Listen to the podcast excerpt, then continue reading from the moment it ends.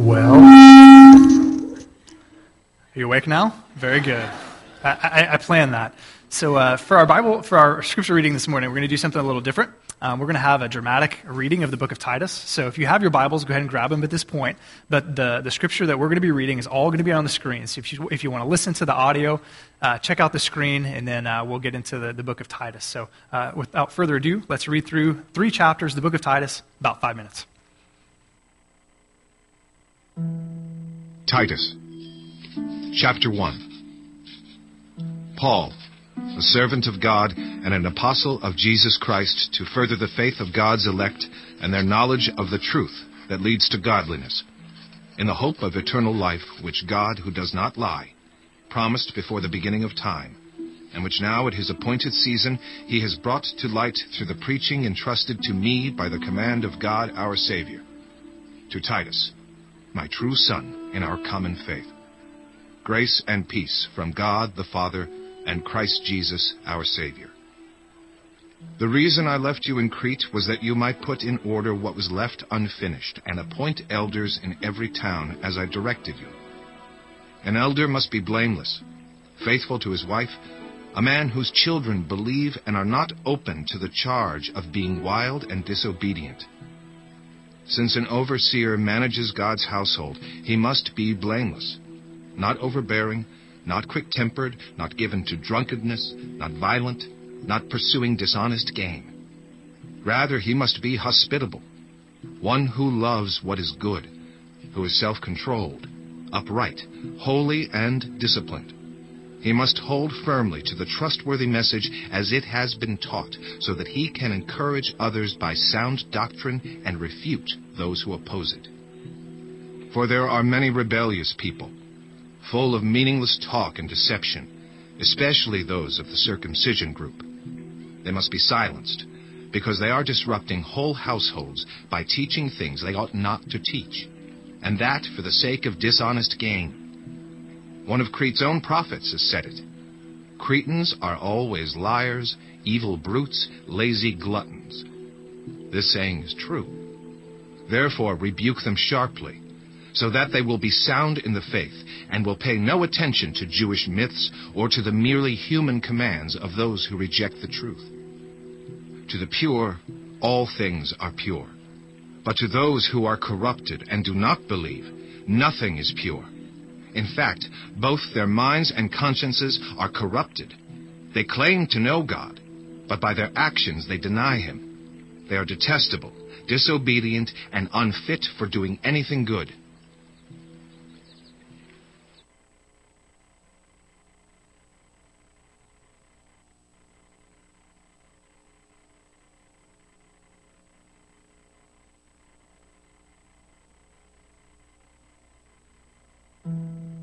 Titus, chapter 1.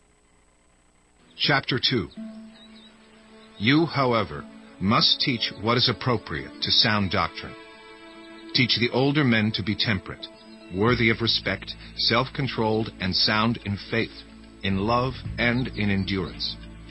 Likewise, teach the older women to be reverent in the way they live, not to be slanderers or addicted to much wine but to teach what is good.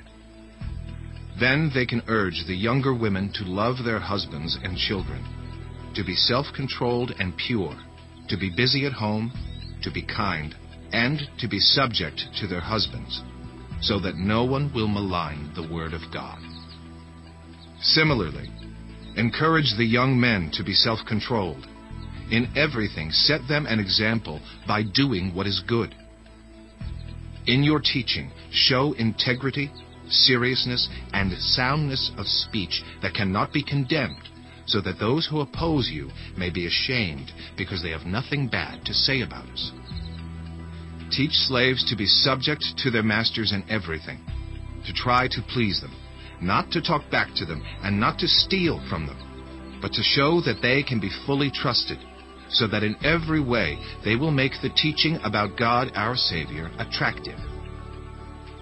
For the grace of God has appeared that offers salvation to all people, It teaches us to say no to ungodliness and worldly passions, and to live self controlled, upright, and godly lives in this present age, while we wait for the blessed hope, the appearing of the glory of our great God and Savior, Jesus Christ, who gave himself for us to redeem us from all wickedness and to purify for himself a people that are his very own, eager to do what is good.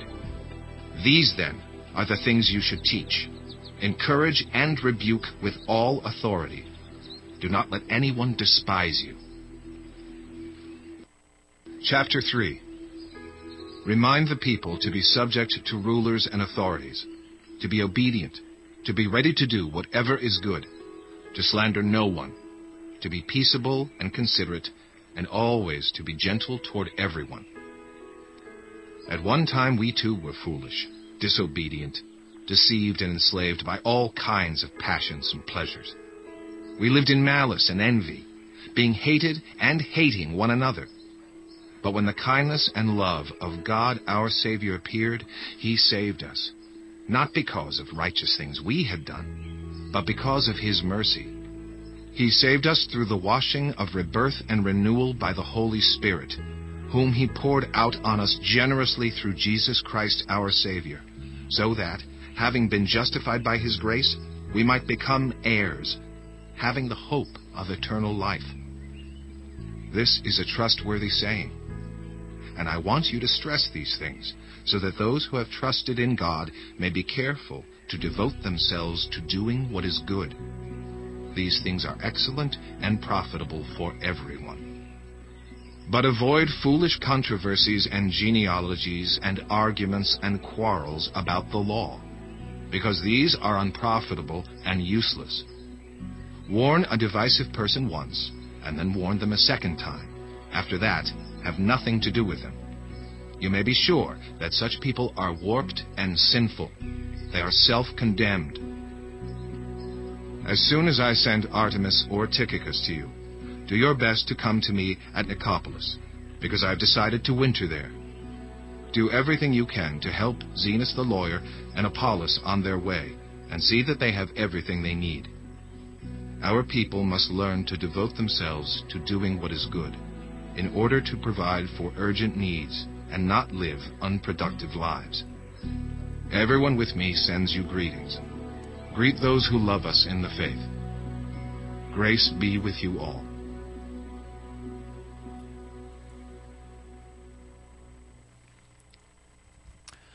Well, good morning, folks. If you have your Bibles, go ahead and grab them and uh, turn with me to the little book of Titus. Uh, if you uh, don't have your own Bible, you can grab some Bibles in the pewbacks in front of you. The book of Titus in my Bible is uh, found on page 965. So if you find 1st and 2nd Timothy, uh, you have Titus nestled in between the Timothys and Philemon. It's a very short book, three chapters, uh, but it has a huge impact. Uh, I'm really excited to begin this sermon series with you guys, and uh, today we're going to do an overview of the book of Titus entitled Grace, Godliness, and Good Works. So let's pray, and we'll dive right in. Father, thank you for the morning. We pray that you would bless the teaching and hearing of your word. Father, we pray that you would teach us to be enamored with your grace, to be transformed by the, by the uh, unmerited kindness that you have shown to us in giving us your very Son, to live a life that we could never live in perfect obedience without any sin, to die the death that we deserved, bearing our sin on the cross and your wrath against us, and then being raised to life to give us both new life now and eternal life forever. Your grace to us is truly abundant, and yet it's not alone, because when we truly grasp and experience your grace, we become more and more godly, and we are engaged in more and more good works. And so help us, we pray, to learn about these three things in the name of Jesus. And God's people said, Amen.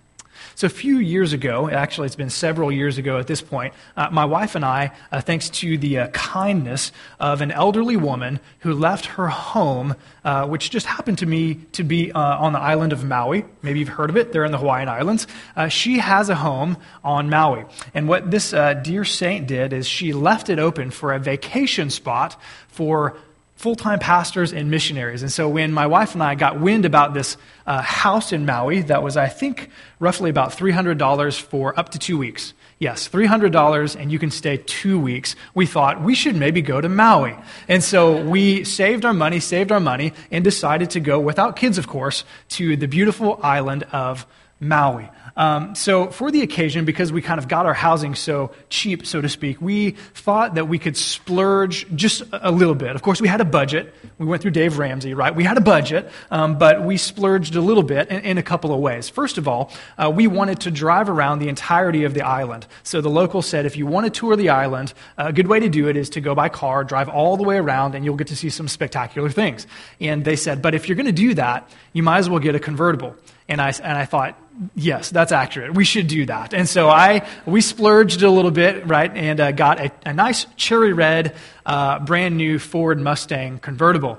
And it was spectacular. And the island was, was nice too, uh, but the car was pretty awesome. Um, but it was really nice because we were able to see um, everything, uh, you know, without limitation, so to speak. And so we saw waterfalls overhead. We saw uh, spectacular uh, uh, flowers, and we saw mountain ranges, and we saw rocks and cliffs, and uh, all sorts of foliage. And it was spectacular from the view of our convertible. So we toured the whole island, right, and we saw a bunch of individual things that were awesome. It, it was getting close to the time when we had to go home. And we had done pretty much everything we wanted to do on the island of Maui, except for one thing. Um, and that one thing uh, involved a helicopter. And we thought, well, this is probably the only time we're ever going to be on the island of Maui. So let's rent a helicopter. Well, but not rent it. It's not like I was driving it or anything, right? Let's go on a helicopter ride, right? And so for 30 minutes, for X amount of hundreds of dollars, we uh, toured, yes, hundreds of dollars. I, I, don't know what it was. It was expensive. Um, 30 minutes touring the island of Maui from above. And if touring it from below in the convertible was awesome, doing it from uh, a bird's eye view from the helicopter was spectacular. Because not only did you see all of the individual elements, like the waterfalls and the foliage and the, and the, and the mountains, individually, you saw it all together. You saw how it all fit together on this spectacular island of Maui. Now, today, what I hope to do as we begin the book of Titus is to kind of provide you with a big picture of the book of Titus from a helicopter view, so to speak. What I want us to do is, is to kind of climb in the helicopter and to, and to get an elevated view uh, on the book of Titus, a big picture view, right? A bird's eye view about the book of Titus, so that next week and in the following weeks, we can kind of return back to ground level. We can hop in our convertible, right? And we can see some specific specific things uh, about the book of Titus. So, five questions. Here's a bit of a preview. Five questions are going to kind of serve as a tour guide for our bird's eye helicopter view today of the book of Titus. Number one, who wrote Titus, right? Who wrote it? Number two, who was Titus? That's an important question. Number three, where was Titus? Because we're going to see where Titus was, uh, was significantly important. Number four, why write Titus? That is, why did the person who wrote the little letter to Titus, why did he write it? And then number four, how was Titus? That is, how was Titus to do his job? He was left where he was left to do a specific job. How was he supposed to do that job? Five questions we're hopping in the, in the helicopter to see a bird's eye view of the book of Titus. So, number one, let's ask and answer our first question Who was Titus? Who was the man whom this little book in the Bible, all three chapters, was named after? Well, from the start, um, that is who wrote Titus. Uh, from the start, we see that Paul, the Apostle Paul, a guy we're probably familiar with, wrote the letter to Titus. There in cha- chapter 1, verse 1, it says this Paul from the very get go, we know who writes this book Paul, a servant of God and an apostle of Jesus Christ. So, back in that day, when they wrote letters, they did it a little differently than we did. Because if I were to, to write a letter to you or maybe send an email, I would first type your name, right? Shelley. Uh, you need to pick up the kids today from school, Trey. So I would begin with who I'm writing to. But in those days, they would start the letter with who is doing the writing. They would say, uh, Trey, your dearest husband, right? To Shelley. I'm writing to you, right? And so we began with who wrote the letter. It's very clear that Paul did that. The year is roughly uh, 63. Not 1963, no, no, 63, right? The first century, 63 AD, many, many years ago. So, what is happening in the life of Paul as he writes this little letter to a man who we'll uh, find out a little bit more about is named Titus? Well, here's what is happening Paul had been in prison in a Roman uh, uh, prison, so to speak, uh, for two years. So he had been held captive by the Roman government for two years and was released. We don't know specifically why, but we know he was released. And so Paul had been making the most of his newfound freedom in his newfound life, right? He had been chained for two years and he's finally free and he is really active. Pastor uh, Chuck Swindoll says this about Paul. Picture him as a 60 year old man, a 60 year old seasoned missionary. He says at this time uh, of his life, he was an, an itinerant evangelist, a faithful pastor, a founder of churches, a servant of God, and an apostle of Christ.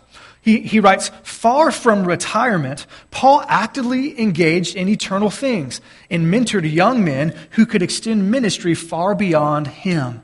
Yet he knew that he was going, that he knew that he was nearing the end of his life and wanted to, to create a legacy of faith for generations to come. And so Paul uh, has new life. He's an elderly statesman of the faith. He's investing in young men so that when he passes, the Christian faith can move forward. I want us to take a look at a map really quickly just to give us an understanding of Paul's movements uh, from his time uh, of release to the writing of this, this letter. Just follow one, two, three, four behind me. It's pretty easy. Following his release in Rome, you can see it uh, under number one there, he traveled to the city of Ephesus. And there at the city of Ephesus, he leaves one of his two kind of main proteges by the name of Timothy. From Ephesus, he ventures to the region of Macedonia, which is number two, where he writes back to Timothy at Ephesus the little letter that we know of as 1 Timothy. Now, from there, he sails to the island of Crete. The island of Crete is going to become significant because he sails to this Greek island named Crete and he leaves his second protege, whose name is Titus. That's the guy we're talking about. And he leaves Titus there and then he sails to uh, a little port city called Nicopolis. And there in Nicopolis, he writes this little letter of instruction to our guy Titus, which leads us to the first of many timeless truths from Titus. We're going to be applying this book to me and you. Timeless truth number one from Titus is simply this don't retire from serving Jesus' church but actively, actively train the next generation. I think we can learn something here from Paul, right? He was 60 year old, 60, 60 years old, uh, maybe near retirement age, and yet in his mind, you don't ever retire from serving Jesus and from ever training people up in the church. While there is obviously retirement from our vocations, there should not be retirement from our service to Jesus and our service to his local church. So Paul didn't say, after spending two years in prison, he's getting up in age, he didn't say, well, I've served my time. The younger guys are, are up and coming, and, and they can just take over. Well, he, he, didn't, he didn't say that. He didn't say, maybe I should consider retiring from, from serving God and, and just kind of focus on golf and, and fishing and, and, and my family. Well, he, he didn't say that. And so, friends, brothers and sisters, may I encourage those of you here you may feel past your prime. You may feel useless in the church. You may feel like it's time to hand over the keys to a new generation. And maybe it is time to do that, but that does not mean retiring from serving Jesus or his church. You have a wealth of history. You have a wealth of godliness, a wealth of experience, a wealth of wisdom that those new people in the church, that younger generation, desperately needs. So don't check out on the church. Invest in the new generation strategically. Have them over for lunch. Share with them your ministry stories. Disciple them. Mentor them. Train them to be the pastors and the elders and the deacons and the Sunday school leaders and the Awana leaders and whatever it is that they do. Train them to be the best that they can be. So, having seen who wrote the letter of Titus, let's move to our second question. Who was this guy? Who was Titus, right? Well, we see uh, quite a bit about who Titus was, uh, mostly from the book of Acts, a little bit from the book of Galatians. What we don't know is how Paul and Titus met. We know that they knew each other, obviously, but we don't know how they met. Most likely, what happened is that as Paul was out teaching and preaching the gospel, Titus came into contact with he or his ministry, came to place his faith in Christ. And most likely, Paul had a kind of had his a first-hand encounter with Titus because notice verse 4 in chapter 1. Paul calls Titus, and I quote, my true son in our common faith. And so Paul views himself as an elderly father to this younger Christian who he calls a son. They had a healthy relationship. What we find out, what we know about Titus, was that number one, his history was thoroughly pagan. That is, he had no Jewish background. He didn't worship the true God of the Old Testament. He was thoroughly pagan. He worshiped idols. His mom and dad, we see from Galatians chapter 2, are called Greeks. That is, they're pagans. And yet his conversion was a dramatic one, turning from idol worship to worship the one living and true God and his Son, our Lord Jesus Christ. And that's interesting because what God was doing was preparing Titus to work with other converts to Christianity who came out of a similar background. He, Titus eventually ended up working with people who used to be idol worshippers just like him, who used to be uh, enamored with lax living just like him. God was preparing Titus. We see that Titus worked with Paul. And so Paul and Titus were kind of buddies. He was a, he was a protege to the Apostle Paul. And I want to point out just three kind of occasions that God used with Titus working with Paul to prepare him for his ministry. Number one, we see Paul and Titus bringing financial relief. That is, they're bringing money to the Jewish church there in the city of Jerusalem and what's interesting is that during that time period, there was a lot of debate. Did people who weren't Jewish ethnically, did they have to become circumcised? Did they have to act like Jews? Did they have to follow the Old Testament law to be followers of Christ? That was a big question in the early church. And so what Paul does is he brings this guy who is thoroughly pagan, converted to Christ, uncircumcised, didn't follow the Old Testament uh, uh, Mosaic law. And what we find out is that the church leaders in Jerusalem accepted him as fully Christian. And it was a, a pivotal moment in the life of the church. So what we see about this guy named Titus was that he was, he was a poster child of God's grace. He was a picture of God's grace. Secondly, we see that Titus ministered in a city that in that day we could call Sin City, much like Las Vegas has that title in our culture. The, the, the city of Corinth was known for its immorality in that day. And this is where young Titus cut his teeth in ministry. He ministered alongside Paul in a very difficult, hostile environment, preparing him to work in the most difficult of cultures and in the most corrupt of churches. Number three, we also see him representing Paul as he traveled back and forth to Corinth. And so, what, what Titus actually did, you know, in, in the Bible, we have 1 Corinthians and 2 Corinthians. They're letters that Paul wrote to the Corinthian church. And if you've ever read 1 Corinthians or 2 Corinthians, you'll find out that they're kind of harsh letters. Paul doesn't speak very kindly to this church because there were lots of issues. Who carried those harsh letters? Well, we find out that Titus did. His right hand man, his trusted compadre, like we used to say down in South Texas, right? He carried these letters to the troubled church. All the while, God was preparing Titus to be strong in doctrine, to be strong in truth, to be strong in the face of what was a morally passive church. And so, all along the way, God was preparing Titus for his work on the island of Crete. Now, what became of Titus? Well, the Bible doesn't tell us. But tradition, history, church tradition tells us that he became kind of the, the, the main pastor on this island of Crete, kind of the leader of the church. I should say the church is on the island of Crete, where he died of old age. His, his predecessor, the man who followed him, wrote these words about Titus, and I quote he says he is the first foundation stone of the Cretan church. He is the pillar of the truth. He is the stay of the faith, the never silent trumpet of the evangelical message. He even says he is the exalted echo of Paul's own voice. That's high praise of this man by the name of Titus. Pastor Swindoll, I think, insightfully sums up Titus for us, specifically Titus's experience. He says this. God wasted nothing. God wasted nothing in Titus's life. Titus was reared in a pagan home. He was mentored by Paul. He was given an internship at a bustling, problem filled church. He was endowed with an appreciation of grace. With every step, God was preparing this young man to stand alone as his spokesman to a culture that was rife with paganism and to churches that, cont- that were contaminated with error. So that leads us to timeless truth number two.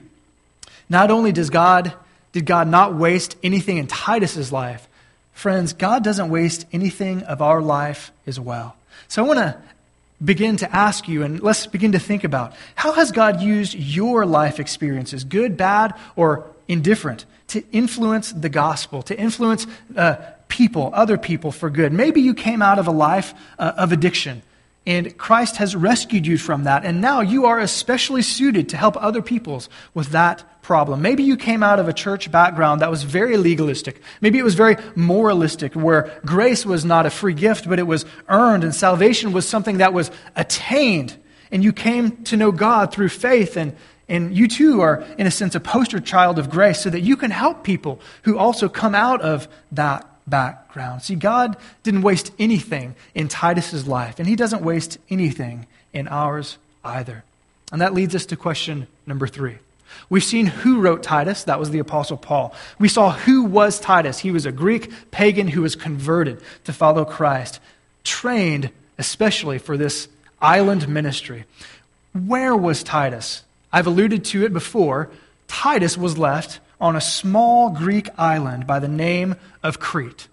And he was left on this small Greek island with a big task in front of him. What I'd like to do is just show you a few images uh, from the island of Crete. So, from above, kind of aerial view, there is the island of Crete. It is the largest of the Greek islands. Uh, and, and, that's kind of what it looks like from above. Let's move on. Here's some images uh, from the island of Crete. There's a, a, a well known church there. That's the, the blue, the building with the blue top uh, overlooking the sky. There's a, a, bit of the, the coastline of the island of Crete. I think we have one more picture that's very similar. There are some, uh, some nice little uh, buildings there. And so uh, I show you that just to remind us that these are not myths, right? This is not just false history, that these are real people in real places like the island of Crete. Now, we can move on from the images. While you may be thinking to yourself, this looks like a dream location for any pastor to be left off of, right? Somebody's got to minister in Hawaii, right? There's got to be someone uh, to minister in, in all these wonderful island climates. However, uh, this was far from a dream job. It was actually a nightmare of a place to lead a church. And I want to share with you a little bit about the island of Crete.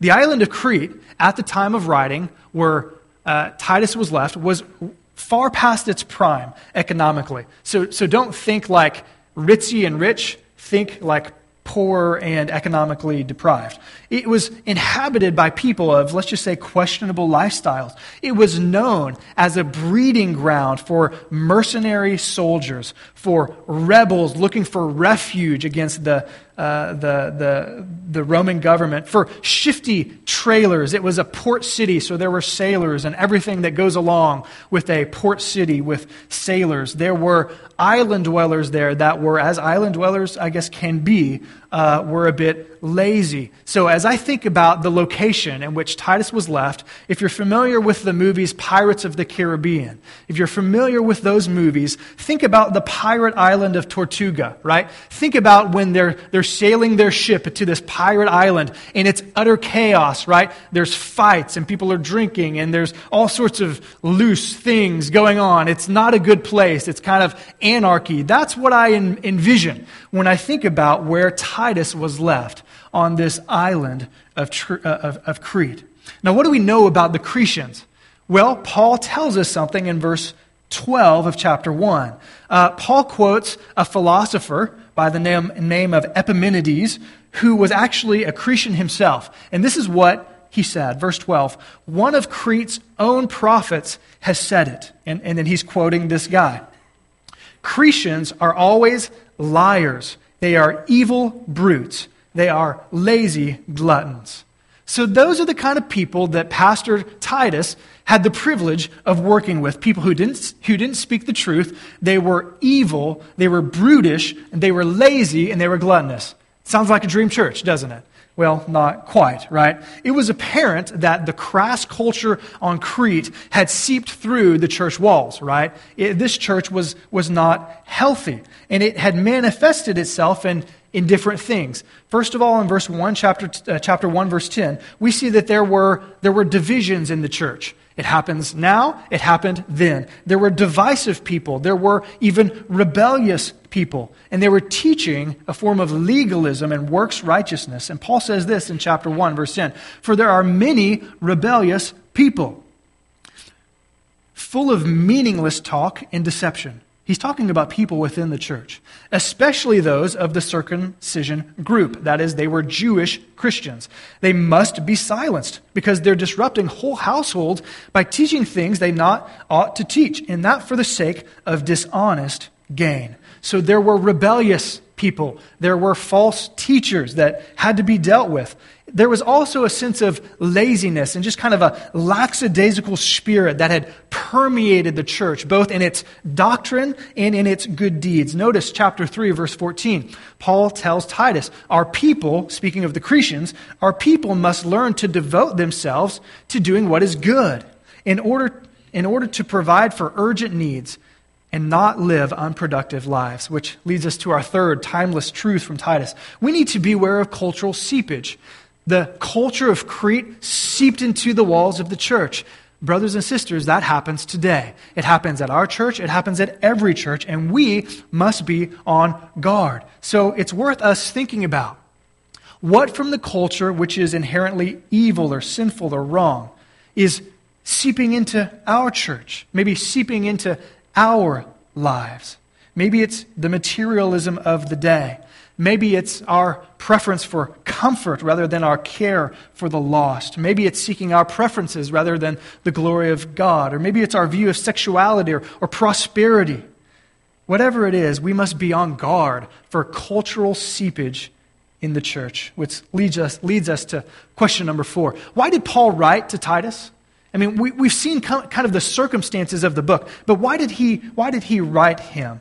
Uh, th- three reasons. Number one, the first reason Paul wrote Titus was to, to tell him to appoint elders in every city and to establish order in every church. Look at verse 5. The reason I left you in Crete, he tells him, the reason I left you in Crete was that you might put in order what was left unfinished and appoint elders in every town and as, uh, just as I directed you. So here's what likely happened. What likely happened is on the day of Pentecost in Acts chapter 2, Paul preaches this sermon, right? And it's a sermon of sermons, and 3,000 people get saved. And what we find out is that those people were from all over the place, including specifically the island of Crete. So, most likely, people get saved. They go back to the island of Crete, they tell other peoples about Jesus, and then there are churches that spring up. However, in these churches, there was really no sound doctrinal uh, leadership, no qualified leadership. And so the, the church kind of waned. And Paul says, Titus, the first thing you have to do is you need to appoint good, qualified leadership that can teach the Bible well and command them to train up future leaders. Secondly, he wrote Titus to deal with false teachers. We've seen this already. Verse 13. This saying is true, he says, speaking of the reference to them being lazy and gluttonous and evil. He says, therefore, rebuke them sharply so that they will be sound in the faith and will pay no attention to Jewish myths or to merely human commands of those that reject the truth. So he says, raise up leaders, Titus. He says, rebuke false teaching, Titus. And then number three, he says, he says, uh, stimulate right believing and right living. That is, help them think doctrinally and rightly and biblically, and then help them live that way. Verse 8 in chapter 3. This is a trustworthy saying. And I want you to stress these things so that those who have trusted in God may be careful to devote themselves to doing what is good. These things are excellent and profitable for everyone. This trustworthy saying that he just referenced is, that, is an explanation of the gospel of grace in verses 3 through 6. So, what Paul does throughout the book is he ties right belief to right living, to, to believing what is right, to living what is right. And that leads us to three more timeless truths. Number one, qualified leadership is essential for a healthy church. I don't know if you know that, but a church will come and go, it will rise and fall with its leadership. There's a reason why Paul basically uh, spends the first chapter of the book emphasizing qualified leadership because it starts from the top down. Pastor Alistair Begg, maybe you've heard of him before, he says this. He says, No church can go beyond the level of its leadership. And so he's going to emphasize qualified leadership. Number two, heresy in the church must be dealt with. We see that from this little book. Heresy, my friends, is a cancer. It's a cancer in the, in the, the body of the church. And if left unchecked, it will spread throughout the body with eternally devastating results. And so, as Titus says, uh, Paul says to Titus over and over again, you must squash it and correct it so that people might be healthy in what they're teaching. Number three, Believing rightly leads to living rightly. This, this should make sense to us because what we believe, what we think about things, naturally affects what we do. It affects decisions that we make. It, it, it helps us uh, make lifestyle choices. It helps us set the priorities in our life. During this study, we're going to examine what we should think about God, what we should think about Jesus, what we should think about the church, what we should think about the gospel and how that should naturally affect our everyday lives, the choices that we make, both in the church and in the home and in our interactions with the world. And that leads us to our fourth, uh, fifth, and final question. How was Titus? That is, how was Titus to do these three things? How was he to appoint leaders and deal with false teachers and, and help teach people both to think and to live rightly? How was he to do that? Well, I think what he does throughout the book is he takes a threefold emphasis. So if you don't remember anything else, if you're falling asleep right now, perk up because this, I want you to remember, remember this, right? Titus is about three G's. Three G's. If you remember three G's, you remember the thrust of the book of Titus grace, godliness, and good works. That is what the book of Titus is all about grace, godliness, and good works. That's how he was to mature a church in a callous culture. Because godliness and good works both naturally f- uh, flow from the grace of salvation. So, grace, godliness, and good works. We begin with grace, and then godliness and good works flow from that. I just want to show you a couple places where this is really prevalent. Prevalent. First, he links the grace of God and salvation to our godliness in chapter 2, verses 12 through 13, uh, 11 through 12, excuse me. He says this For the grace of God has appeared that offers salvation to all people. That's grace, right? He's talking about God's grace. Notice then what he says in verse 12. It teaches us to say no to ungodliness and worldly passions and to live self controlled, upright, and godly lives in this present age. That's godliness, right? And so he says grace the grace of salvation in our life should progressively lead to godly living. Not only should it lead to godly living, but it should lead to good works. Chapter 3, verses 4 through 8.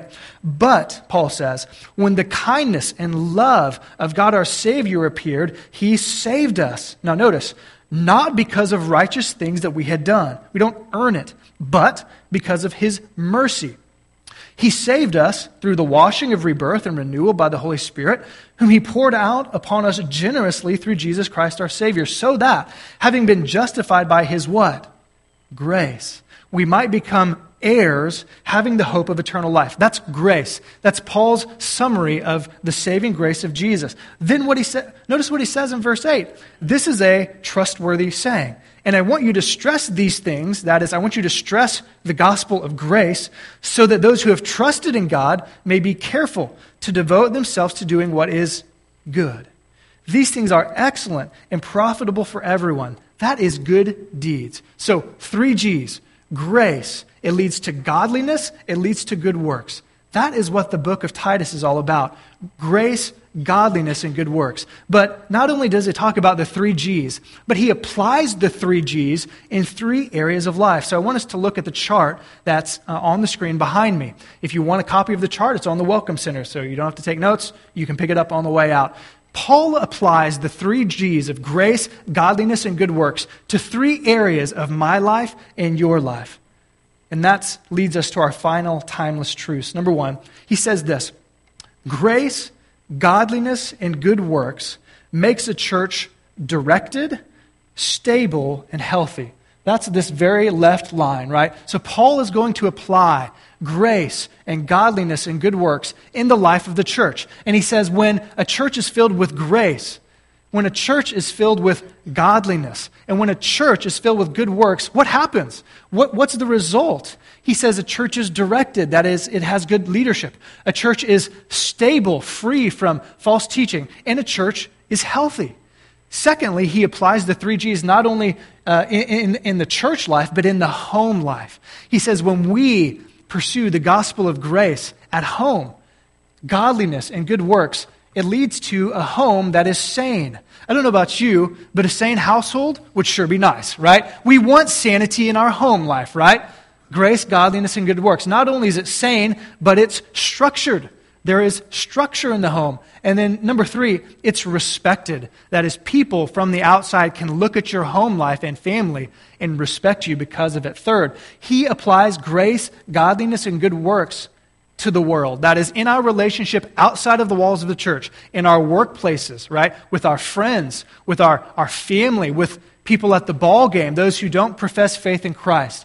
When we are driven by a gospel of grace and it leads to godliness in our lives progressively and it leads to good works, what's the result? He says, well, first of all, uh, the world will uh, not have any accusation against us. That is, it can look at us and say, yeah, you're not perfect, but man, I really can't think of anything that I have against you. Number two, it will make the world attracted. The gospel of grace is an attractive thing living a, a life of good works and good deeds is an attractive thing, right? Being godly, being different than the world, in some ways, is an attracted thing. And then number three, it, it not only leaves the world uh, without accusation against us, it not only makes them attracted, but it leaves the world served. That is, we help the world, we serve the world. I've got Bible references for each of these uh, ref, uh, each of these results.